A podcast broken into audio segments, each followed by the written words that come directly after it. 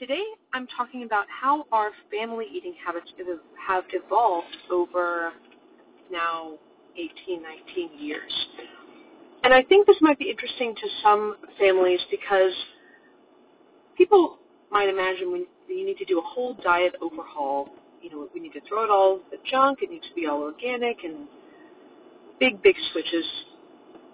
And we were never committed to the organic stuff because my husband wasn't interested in paying for all of the extra expense. He didn't feel it was worth it. He didn't feel it tasted better. And as I mentioned in a previous podcast, he came in with some pretty decent food habits and then some other things that I was like, really, dude, ramen? And it was kind of his, you know, a comfort food for him. But those things have just kind of phased out over time where I wasn't eating ramen, so it was just his thing, and he realized it didn't really have much nutrition in it, and he just started eating less of that and eating more of other stuff.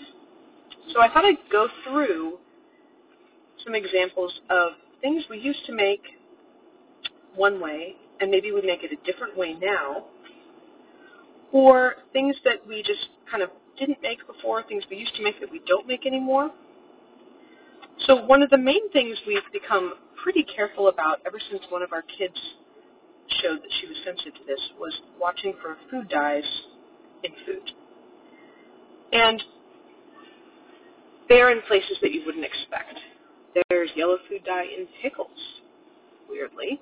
There's red food dye in some chocolate cake mixes, even in some ice cream to get it just the right shade of warm vanilla.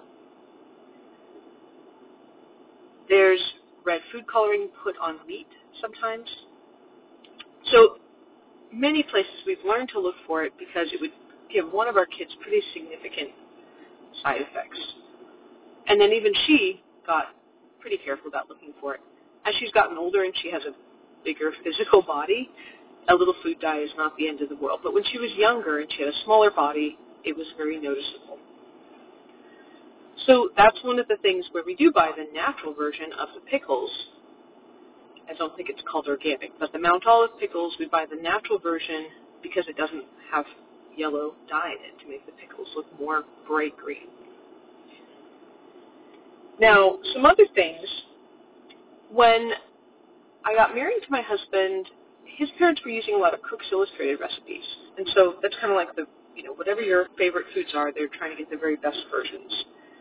And we made a lot more things like pies and cakes for desserts. As the kids have gotten older and our taste preferences have changed, we make different sorts of desserts now. So there was one dessert called clafouti, like a custardy kind of dessert that his family traditionally made. And now we do that sometimes, but we also make panna cotta and creme brulee we want a really creamy dessert. They're very simple, very, very simple. And people are very happy with them. And we used to make more pies, and now we don't make pies because nobody really likes crust that much for all the hassle of making it. They really want the filling. So we make more cobblers or crumbles where it's got a biscuit topping or the oatmeal kind of topping. It's also much faster, much simpler, and people are just as happy with it, and that makes sense. For cakes, we used to make layer cakes because they look so festive. They're fun to decorate. I taught my girls how to decorate. But then the cakes would just sit in the fridge if no one, if we didn't get through them at the birthday party. We actually had a hard time getting through the cakes because they just were very sweet and bready, and everyone actually kind of prefers creamier desserts. So then we went more into cheesecakes for a while. The Nigella Lawson chocolate orange cake or the Cook's Illustrated flourless chocolate cake or other kind of desserts in that line. Lava cakes, so either very chocolatey or very creamy has been our kind of family preference. And that's kind of where we are now. And the teenagers really like panna cotta. That's a, a really big hit with everyone. Sometimes we've made homemade ice cream, and it's pretty good, but there's also a lot of good ice creams out there. in terms of snack things, we used to do like water crackers dipped in hummus. And then over time, we do more vegetables dipped in hummus, which also tastes more interesting than water crackers. Water crackers are a great kind of bland cracker to go with a really interesting cheese that you don't want another flavor competing with. But in terms of hummus, it's very nice to dip bell peppers or carrots or cucumbers in hummus, and the kids all prefer that because it tastes more interesting. We've also shifted over to using rice crackers, partly um, for people who are gluten-free who are visiting. It's just simpler. And also, they taste better. They're a little saltier, a little crunchier, so everybody likes them. We never really made the shift from white rice to brown rice. I grew up having brown rice. My husband grew up having white rice or like rice pilaf. But ultimately, nobody eats that much rice. Sometimes we do brown rice, but it's still kind of a mix. We switched from pancakes to crepes, if it's going to be the older people eating them, because my husband would joke he'd go into this carb coma if he had two pancakes and syrup as part of a big breakfast on a Saturday morning, and he'd go to sleep for an hour. So I'm not sure if it's the pancakes or the syrup that just hit him really hard. It wouldn't do it to me quite the same way. I don't know if that's because I grew up with maple syrup and it might be actually the syrup. But at any rate, crepes seem to agree with everyone better. They're also more interesting tasting in many cases, and you put butter on them and you put interesting things inside them. So crepes are more the family preference now, unless it's just little kids and they're asking for a quick little batch of pancakes. And the gluten-free Trader Joe's pancake mix is quite good, surprisingly good. I've had some other ones I can't remember the names of offhand that my parents have recommended. We've never been a big pasta family, and we typically liked a lot of sauce and meat with our pasta, and that's kind of gotten more so as time has gone on. We've also tried some gluten-free pastas. The red lentil pasta was quite good. Again, quite interesting flavor, more interesting than regular pasta. The regular gluten-free pasta is okay too. And ultimately, the people who are eating bread, they um, they prefer to dip their garlic bread in their second helping of sauce rather than have more pasta.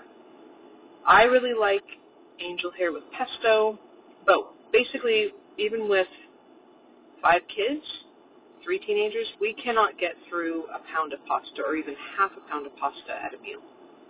It's weird to me, even. Or we'll end up with leftovers. If I make half a pound of pasta, we'll have some leftover uh, for the next day. Overall, we buy less dairy than we used to because as my oldest became a teenager, it was clear she had a dairy intolerance. As I got older, it was clear I had a limited tolerance for dairy. My husband was never much of a milk drinker. The younger kids, it kind of waxes and wanes how much they drink. And so if they're on a cereal kick, we'll go through it at a decent clip. But if they're not on the cereal kick, we don't drink the milk very fast. So we've gone from probably getting a gallon or two a week for our family to now getting only half a gallon a week for our family of seven. And it's a little surprising to me because when I grew up, my brothers just loved drinking milk between meals, with meals, and uh, we would go through a couple gallons a day, no problem. But for my kids, maybe with less assertive appetites, I I think that not going too heavy on the dairy helps them be more hungry for other things. And maybe also goes the other way that since we have so many other things around, they're not looking to dairy to fill them up because there's other things that they like. We used to do more kind of store-bought dressings, and now we tend to just make a quick balsamic now that we're kind of used to that routine and it's very fast. We make our salads in a more adventurous way partly inspired by you know, my brother-in-law who's a really great cook. When he came into the family, it really shifted us from recipes to techniques because he brought such confidence and he put nuts and seeds and fruits and really interesting things. We used to buy little yogurts for, for fun, for lunches. and they were they were good. They were low fat. Then we switched to buying the full fat little yogurts if we wanted kind of a lunch treat. And then now we just buy large full fat Greek yogurts. Again, we've switched from regular yogurt to Greek yogurt because everybody likes the thick texture better. And the plain Greek yogurt also kind of doubles as sour cream if we happen to be out and we want sour cream flavor in something. And now we just mix the full fat yogurt with some jam. And then everyone can get the level of sweetness that they want if they're going to have some yogurt. With ground beef, we've kind of moved from plain ground beef to grass-fed ground beef, and this is one of the few things we do buy the better version of because we bought a part of a cow one time, and the ground beef was actually our favorite part. The steaks were a little difficult to cook right because we weren't used to grass-fed lean beef. But the ground beef had such an interesting flavor, it actually tasted like something. And so now we buy the grass-fed ground beef most of the time if we're going to do anything interesting with it. We'll still buy plain ground beef for, you know, burgers, whatever, when we're going to put a bunch of seasonings into it. But for many times we do buy the grass-fed ground beef because it actually tastes like meat. There's a few recipes we used to do, little appetizers like caramelized onions plus cream cheese on sourdough baguette kind of thing. And we still really like caramelized onions, but we've kind of shifted to where we have the caramelized onions with steak and mushrooms and mashed potatoes. Again, the less bready less dairy version of it. And all of this is partly our own experiments, my experiments as a mom with some of the kids who seemed to have challenging behaviors. And I thought, well, it's summer, let's try to do a paleo-ish summer. This is probably 10 years, 8 years ago. And just see if it makes any difference. Let's see if it makes any difference if I cook everything from scratch, because I've got a little more time is it the additives? Is it the dairy? Is it the gluten? Is it something else? You know, is there a missing piece that I can discover in two or three months of experimentation? And from all those experiments and then having a lot of guests over, having some family members realize that they had certain food intolerances or they're just experimenting on their own, and so at social events you're trying to bring a different kind of dish.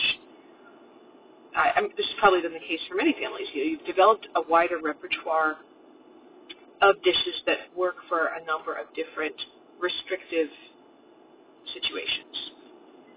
And I do think it's made our younger kids have an even broader palate than our older kids.